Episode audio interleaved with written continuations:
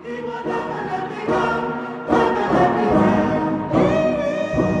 going to be dipped in Holy Ghost oil. Facial hair run is around. not apostolic. Oh, you're just gonna stay angry at God Be a for the rest of your life. Whether it's popular or not, we're seeking out what pleases the Lord. This episode is brought to you by Visit Williamsburg. In Williamsburg, Virginia, there's never too much of a good thing. Whether you're a foodie, a golfer, a history buff, a shopaholic, an outdoor enthusiast, or a thrill seeker, you'll find what you came for here and more.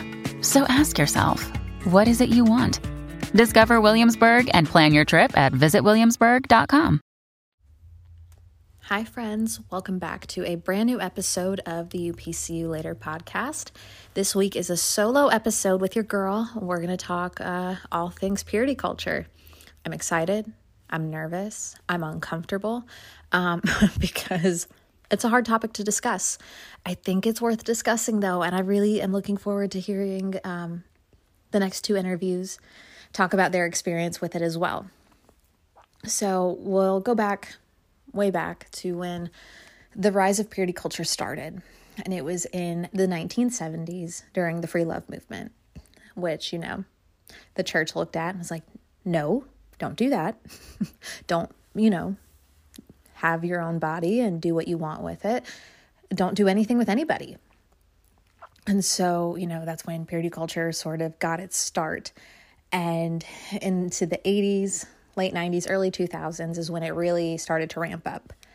And it was confusing to me as a kid because I remember being 12 or 13 going to my very first uh, purity culture conference, which is funny because that's how you know that like my dad was not he didn't care where we were. Like he did not he was like yeah go to a conference about sex. Great. Have a good time um, and so I went, and it was for the whole state. It was like three, like a three hour drive, and I'm, I'm pretty sure it was for the whole state. I don't know if everybody went. Uh, it was a larger sanctuary, so it felt like a lot of people could have been there. Um, the details are fuzzy because this was a long time ago, but so we go, and I'm in this, you know, sanctuary. It was like a two day event, like a Friday and a Saturday, and it's preaching abstinence only and don't have sex. Don't do anything sexual. Don't hold hands. Don't do nothing. It'll all lead to sex. That's un, you know displeasing to God. Don't do it. So remember, we got like this blue ribbon, pledging our abstinence, and I'm pretty sure we signed a book. And and yeah, there I was, twelve or thirteen. No actual like education on sex. No nothing. Just being told don't do it, and I'm like, deal. I won't. And if you saw the picture I posted on the Instagram page, like that's why it's funny because it's like it, it, wasn't an option. it just was not going to happen for me, um, especially in middle school. But that's what age I am when I'm first telling people, you know, leadership, men, yeah, I'll wait. I won't use my body for anything other, you know, than my husband one day. And and so it began you know, this really like not horrific. It was just a really uncomfortable time to be a girl, to be a young person in the UPC. And I know this is not UPC specific. This was a lot of evangelical spaces. Um, and so, you know, it, you were not in the evangelical space if you did not have a man get up in the pulpit and say the following I want to give honor to Pastor. Thank you so much for letting me uh, speak. Honor to God. Thank you for using me. I want to give honor uh, to my smoking hot wife. It's like, why did you say that? Like, why was that a thing? It's still being said. I found it the other day, still being said. Um, and that's uncomfortable. Like, love your wife, call, you know, talk about how great she is, all the things. I'm supportive of like open love. Great. That's awesome. But these are the same people telling their young people don't even think about sex. Don't think about the opposite gender at all. Because thinking about it is just as bad as doing it, and that leads to hell. So don't don't do any of it. Um, but I'm going to talk about openly in front of everybody how hot my wife is.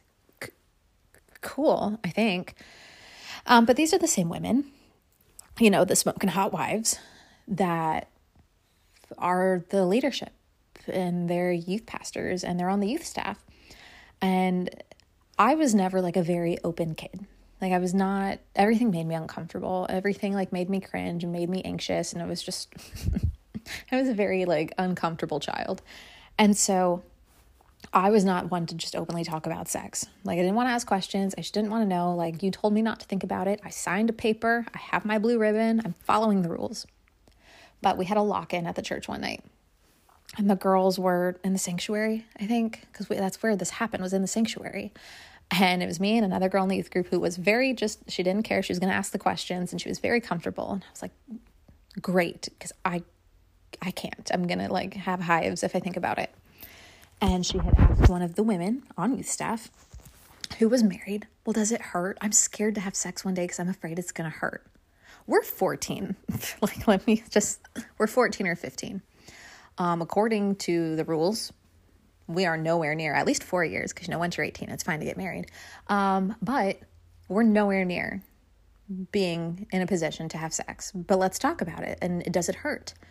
And this woman on youth staff was like, um, it's a little uncomfortable at first, but on my honeymoon, I mean, we did it three times in one day. It was so great.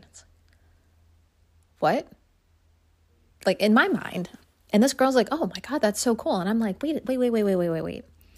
We like you specifically have said that we can't even think about it. Why would you just say that it was so great? You had it three times in one day and how wonderful it was. Like that's a little contradicting. And I needed things to make sense. Like, I wanted it all to make sense. And so I'm like, oh, uh, okay. And you know, I'm not going to ask any questions. I was just like, that's weird that you said that, but okay. Um, and then we had another woman on youth staff who was very like open about with the girls talking about how great sex was and with her husband and how she's so happy she waited until they were married to have sex but if he ever asked for certain sexual favors he she would send him to therapy because that's not right. And I was like, "Wait, what?" Because this same woman said that when you get married, God basically closes his eyes and says, "Go play." And he doesn't, you know, whatever you want to do is fine. So I was like, "But you said that those things were okay because like it's within your marriage." Well, I, I don't I don't think that that is okay, is what she's saying. If he ever asked me to do these things with him, if he ever, you know, asked for anal, he would be in therapy because that's not what the will of God. I was like? How do you know that? And I'm like, you know, just so dumb and naive. Like, is it Bible? Like, what? Like in the verse? Is it there? No, it's just you per okay. Well, great. Great that we're having this conversation. I'm nowhere near in a position to have sex, but now I'm learning that certain things are not okay and certain things you should send your husband to therapy for um, because that's not right. I was like, what? Like just spiraling. Some short time later, we are in a split session. So the guys are in the sanctuary, the girls are in a room elsewhere having the purity talk, the abstinence talk, because um, you know what what else you do you do with children on a Friday night other than tell them don't have sex? So the girls are all, you know, talking amongst themselves. Like the woman um, on youth staff is speaking, but we're all just kind of like having these side conversations. She slams her papers down. And I was like, oh, you, you big mad. I got it. I'll be quiet. Um, but she was like, my husband is in the other room talking to the men, talking to the guys about why them they're touching themselves because they're thinking about you and the way that you're dressed. And he's trying to talk to them about that. So you need to listen so you can do better so he doesn't have to have these uncomfortable conversations with them. And it was the first time like I knew, okay, I won't have sex before marriage. I won't do any of these things. I won't be physical. I won't I won't. But it was the very first time that somebody had ever said, the guys are stumbling and it's your fault. And it was obviously not like Aurora, it's your fault. But there was, you know, not very many of us in the room 10, maybe 12. And it just felt very personal and very like, okay, this is my responsibility. I don't want the guys in my youth group to stumble. I don't want them to fall. I don't want them to be caught in sin because of me. And that's always just, you know, rocked my world because it was a woman who told us that it was our fault. It wasn't a man, it was a woman who told us it was our fault. So we have to dress better and we have to can you know conduct ourselves better. And I was like, okay, and I took it like super super seriously and I tried really hard. Um which is funny because again, that picture, y'all know, like what was I why did I think it was anyway. So that was uh, what was happening at the time in my youth group. And so there would be services again because friday night youth group we would all be in the sanctuary the guys and girls and somebody would be preaching about abstinence and and saving yourself and fleeing from sin and temptation. And girls would be at the altar sobbing. And so and then it, then they would be talked about. And i'm super guilty of this. I'm like well did the, does that mean they had sex? Because they're crying and obviously something happened like are they repenting? Like what is happening? And then you know you get whispered about because you're at the altar crying after a service about don't have sex before marriage and then so there was this judgment from left and right from the guys uh, who can't help but look at you and then sin in their minds and then the girls and the women and the youth staff and the adults looking at you if you cried during a service, wondering what you did. Not just leaving it to Jesus, not being like, well, that's between the two of them. Um, it was, you were judged harshly.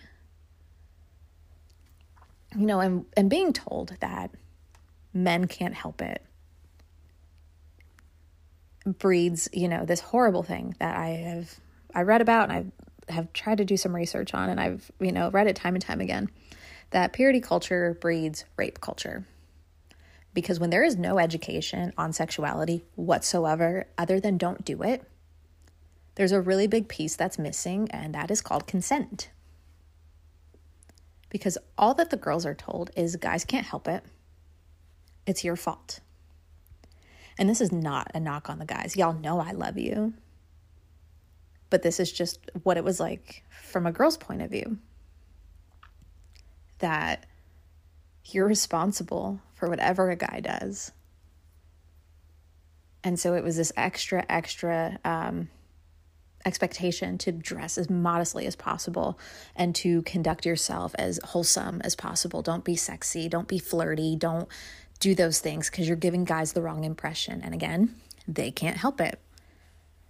And so you know, again, it's this very like back and forth. Sometimes it made sense, sometimes it didn't. Sometimes it was just this really overwhelming thought and and you didn't really know. I just knew I wasn't going to do anything. And so there was this book, um, I Kissed Dating Goodbye, and some of y'all are like enraged immediately by that book. I get it. I read it. And that man, I don't know his name, Josh Harris, is that him? It's not important. If that's not him and I made up somebody's name, y'all disregard. Um, but I think that's right. He has like since backtracked and been uh, like issued an apology about the trauma and the hurt caused by this book. But I read it and I was like, this is dope. I love it. And basically, there was a lot of different points. Um, but it was you know i read and then there's been a lot of different talks and sermons and things like that and it was instilled in us that the more you give away to somebody who is not your husband the less you have to give or your wife the less you have to give to your spouse one day and it was like you know people have done the examples of like oh I have a girl come stand on the platform and she's handing out pieces of cake and then it's like well the cake was actually meant for one person we just didn't tell you that. So you gave away all this cake and now you don't have a whole cake to give to somebody. I'm like, y'all used cake isn't that an example is funny to me. Um, but we'll move forward. Anyway, so it's like, okay, you're telling people, young adults, kids, it's okay if you mess up. God will forgive you. Just know you are no longer a whole person and you no longer have a whole body or a whole virginity to give to anybody. Just know that. Just know that you have to have that talk with your soon to be spouse one day. And they took it so seriously that they would say that um, anything sexual was cheating on your spouse. one your potential spouse one day who you have possibly never even met but you're not being faithful to them because you're being you're doing these things with somebody else. And it's like looking at that now is crazy. That's crazy. But at the time i was like it makes sense to me. Um, because i didn't really like ask a ton of questions. I was just like yeah how could you hold somebody else's hand? How could you make out in the car with somebody else? You have a spouse who's waiting for you. You should be presented as this like super wholesome thing. And so looking at that now as I'm, you know, am married. And knowing that when I met my husband 10 years ago, it was never, I can't believe he had sex before we met. I can't believe I had sex before we met. I can't believe that he doesn't have that to offer to me. I can't believe I can't offer him my virginity. You know what it was? He doesn't yell when he's upset, and that makes me feel safe. He doesn't lie to me. He's very honest. That makes me feel so safe. He notices the little things about me and remembers the important things and makes me feel so special. And that makes me feel really safe and happy. Not, did he have sex? Like, if you're on the Instagram page, you saw the list I made of like things that are like probably more pressing issues than somebody's virginity when you meet them. And it was like supposed to be funny, but also like it did virginity like didn't even crack the top 10. To me, it's to me, you know, in the real world now. I hate saying the secular world or whatever because it's the real world. That's very rarely, like rarely is that a question. Oh, did you have you had sex already? Like what? You probably aren't going to ask that to somebody. Not the way that we were told it was going to be, not the way that we were told you're going to have to have this horrific conversation with somebody one day and confess to them, I'm not a virgin. And they were allowed to decide if that was a make or break. Men and women were allowed to decide if you have already gone too far with somebody else or if you have, you know, fooled around with somebody else and you tell that to your soon to be spouse, they could call it all off and say, nope. And the church would back that. Like they would be like, yeah, that's what happens when you mess around. Like, no, that's that's not actually what happens when you mess around, but that's what we were told.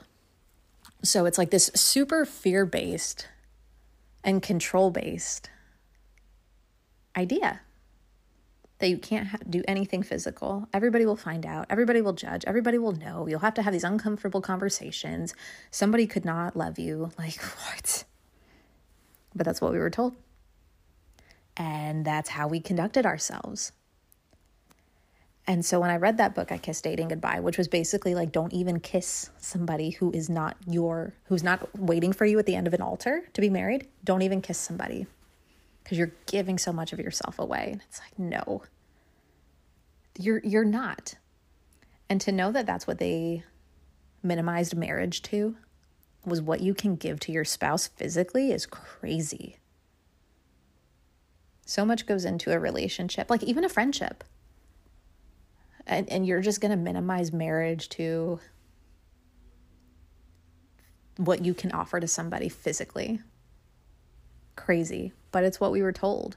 We were told it mattered a lot. Uh, spoiler alert, it did, literally didn't matter at all, but we were told it did.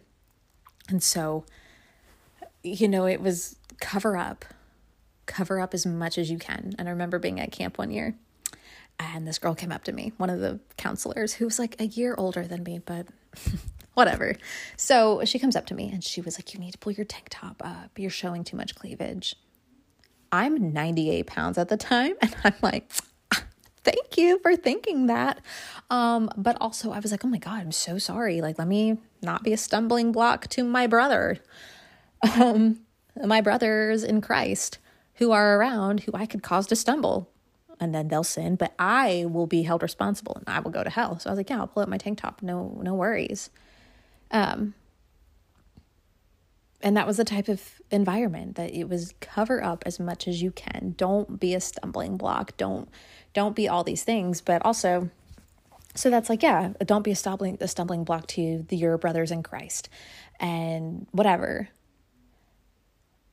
And so, purity culture was a was a very small box that people could fit into, and so those of us who were there, who got like basically no information, no education whatsoever, there was a group of people who got even less, and that's the LGBTQ community you weren't even allowed to talk about sex at all because it was, you know, you were interested in the same gender or you were, you know, open to any gender. You really had no opportunity to learn anything other than sin, other than the fact that you were definitely going to hell. But purity culture is such a closed off box that the majority of us never stood a chance to fit inside of it but we were told that it is this enormous thing, this enormous, really important, really special thing. Meanwhile, you've got kids who are fighting depression and fighting, you know, really tough things in their minds because of who they love, and you're telling them they don't fit. You don't fit in the narrative that we are preaching, and there's only one way. And that's the thing that I think, like, gets me about not just the UPC. I know this is not just the UPC, but it, you know, that's where I was. Everything is there's only one way. Salvation, only one way. Relationships, there's only one way. Marriage, there's only one. There is no room for anything else other than the one way that they decided on. So you've got kids in your youth group. I know I did. I know we had people who were gay, you know, homosexual, who were bisexual, who were lesbians, who, you know, had a lot of sexuality, you know, different sexuality type of questions, who were not just in a hetero relationship or, you know, anything like that. There was zero space for them. But they had to sit through those talks and they had to sign the purity pledges and they had to be in all of the same events that we were with even less information other than the fact that you have to do it this way. And if you don't, you're going to hell. How absurd. How traumatic for people to have gone through that. But they did um, because somebody decided this is the only way. And so, you know, this is also during the time of like 2000s fashion, which is funny to look at now. But at the time, I was just obsessed with it you know, I'd go home and watch TRL and watch Christina Aguilera and Beyonce and Rihanna and Pink and Britney Spears and just watch the fashion and just just daydream like, oh, I want to put some red color in my hair. I want bedazzled, you know, jeans. I really want that crop top. I really love her blue mascara, all the things, which is like funny now, but at the time, I wanted to be a part of that so badly. And in the same breath, I am judging the women and the girls around me so harshly if they are not as modest as can be. And I wanted it to be because I was righteous and I was, you know, doing righteous things. But all I was doing was being jealous and bitter that I was in a position that I was in, that I could not dress a certain way. I could not um, be who I wanted to be at the end of the day, but I kept telling myself that I was judging righteously because they should know better and we have to protect ourselves and we have to dress a certain way and we have to be a certain person. And, you know, it all falls on us. But at the end of the day, I was just jealous. I just really, really, really wanted these really cool outfits and these were this, you know, super cool hair. And I wanted to play with makeup and have different nails and all the things that it just was not in the cards for me. Because purity culture said no, because having to be modest said no, because I didn't want to go to hell, because I wanted to be pleasing to the Lord. But it's just because it's what a man said, because men decided this is how it has to be. And so there would be times where, you know, purity rings were a thing. Um, girls would wear them on their hands, sometimes on like their right hand ring finger, I think. Some of them would wear them on their ring finger. Like it was a chaotic, messy moment. Um, for us. I never got one. Um, again, you saw the pictures. I didn't need a purity. I didn't need a purity ring. I had a face.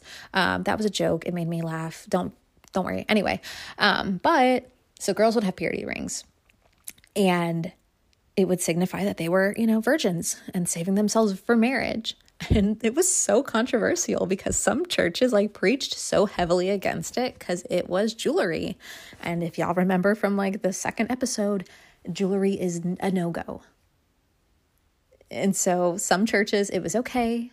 Some churches, as long as your parent is the one who bought it for you, or if the band wasn't shiny, or, you know, there are so many weird rules about purity rings. Um, and that's so funny because it's just like a super good reminder that this is all man made. It's all man made because men got to decide if it was okay to wear a ring to show your purity and your virginity. Um, but it was really important and people took it super super seriously because again they're telling us this is could make or break your future marriage and somebody could not want you based on the mistakes you've made because that's what everything was was a mistake. You fooled around with somebody is a mistake. You had sex before marriage mistake. And this is not like just for young kids. Youth group went from like 12 or 13 to like 25 that event I went to, that conference, the Worth the Wait conference with my blue ribbon, there were people there in their 20s and we're all in the same room, which is a whole other episode.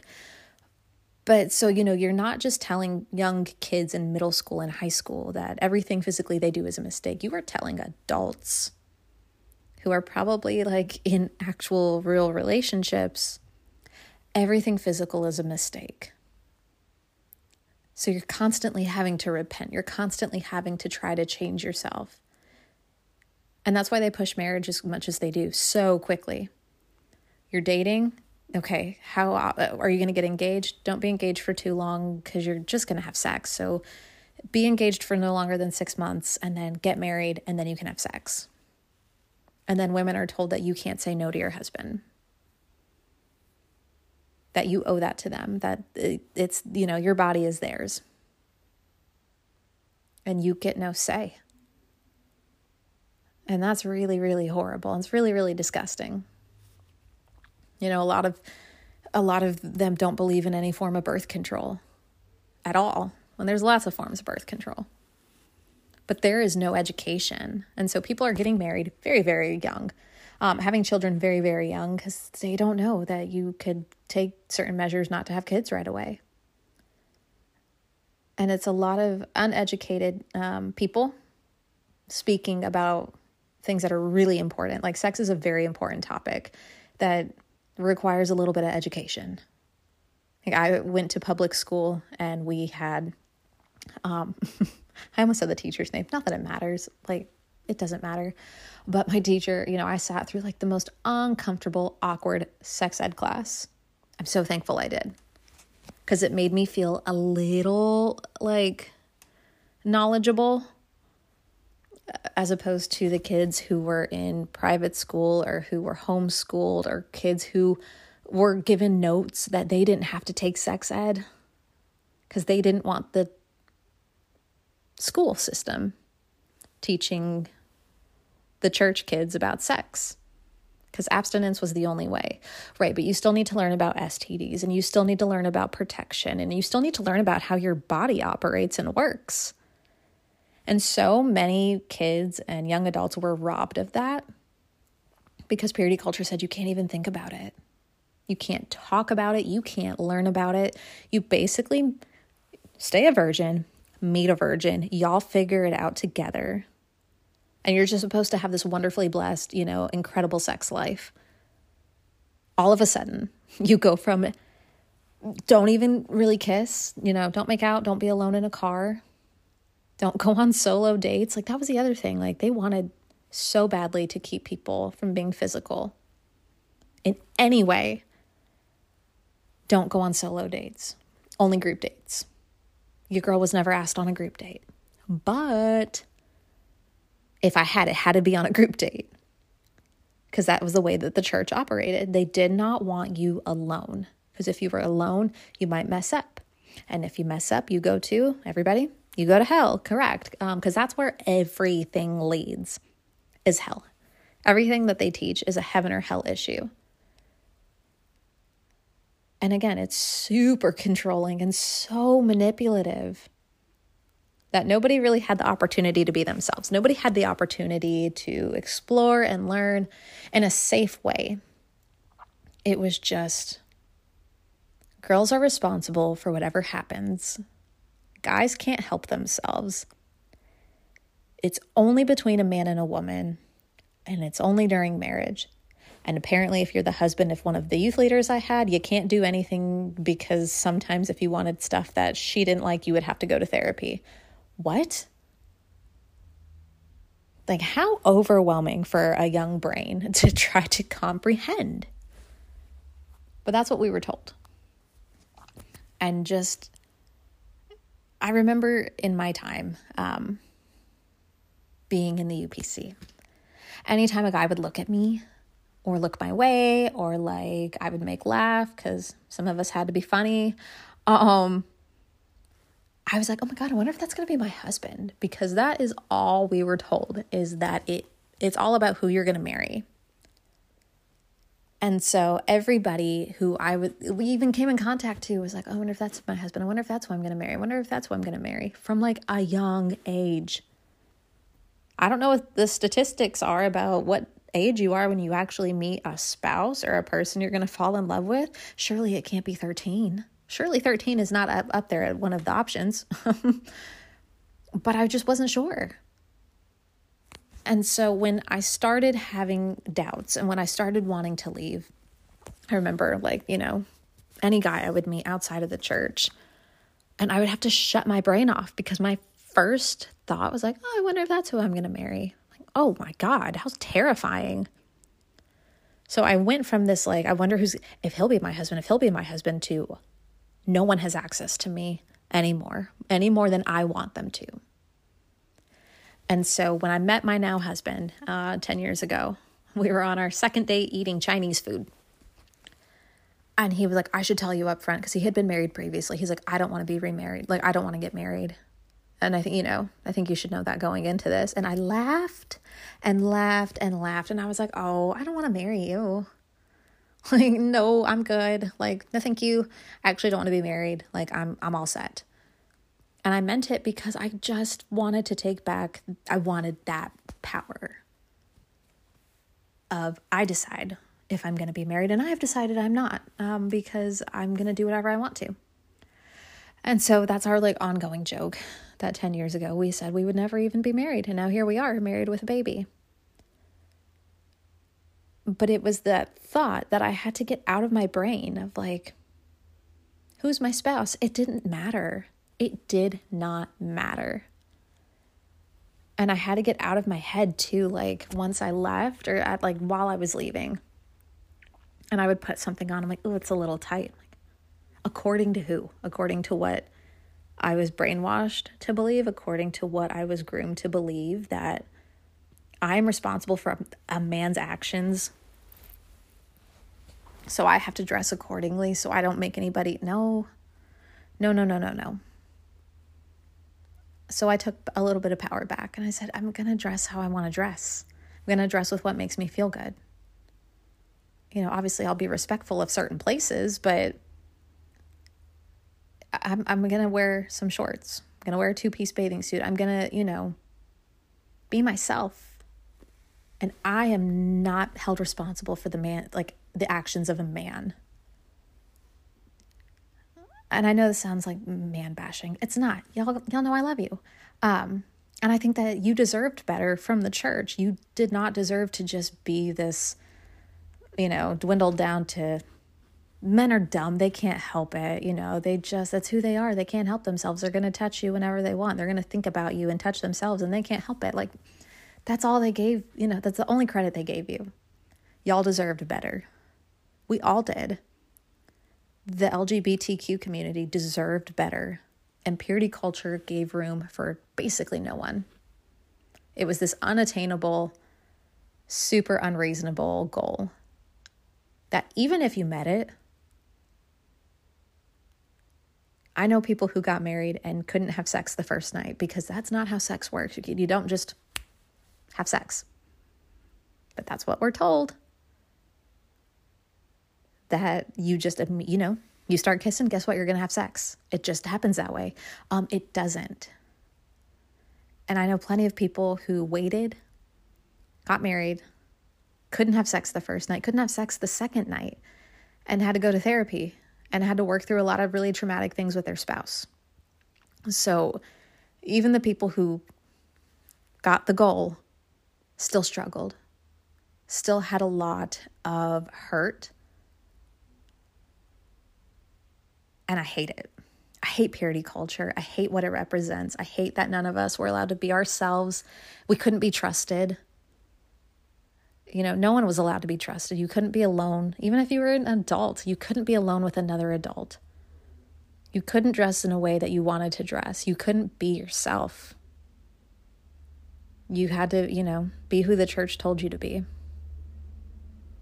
So I'm going to leave it there. Thank you for letting me ramble. I love you guys. I'm so excited for you to hear these next two interviews. They're going to be so good. I'm so, so excited. Somebody's actually not even from the UPC. We're branching out, y'all. I'm really excited. So if you have any questions, let me know. Thank you for listening. Bye.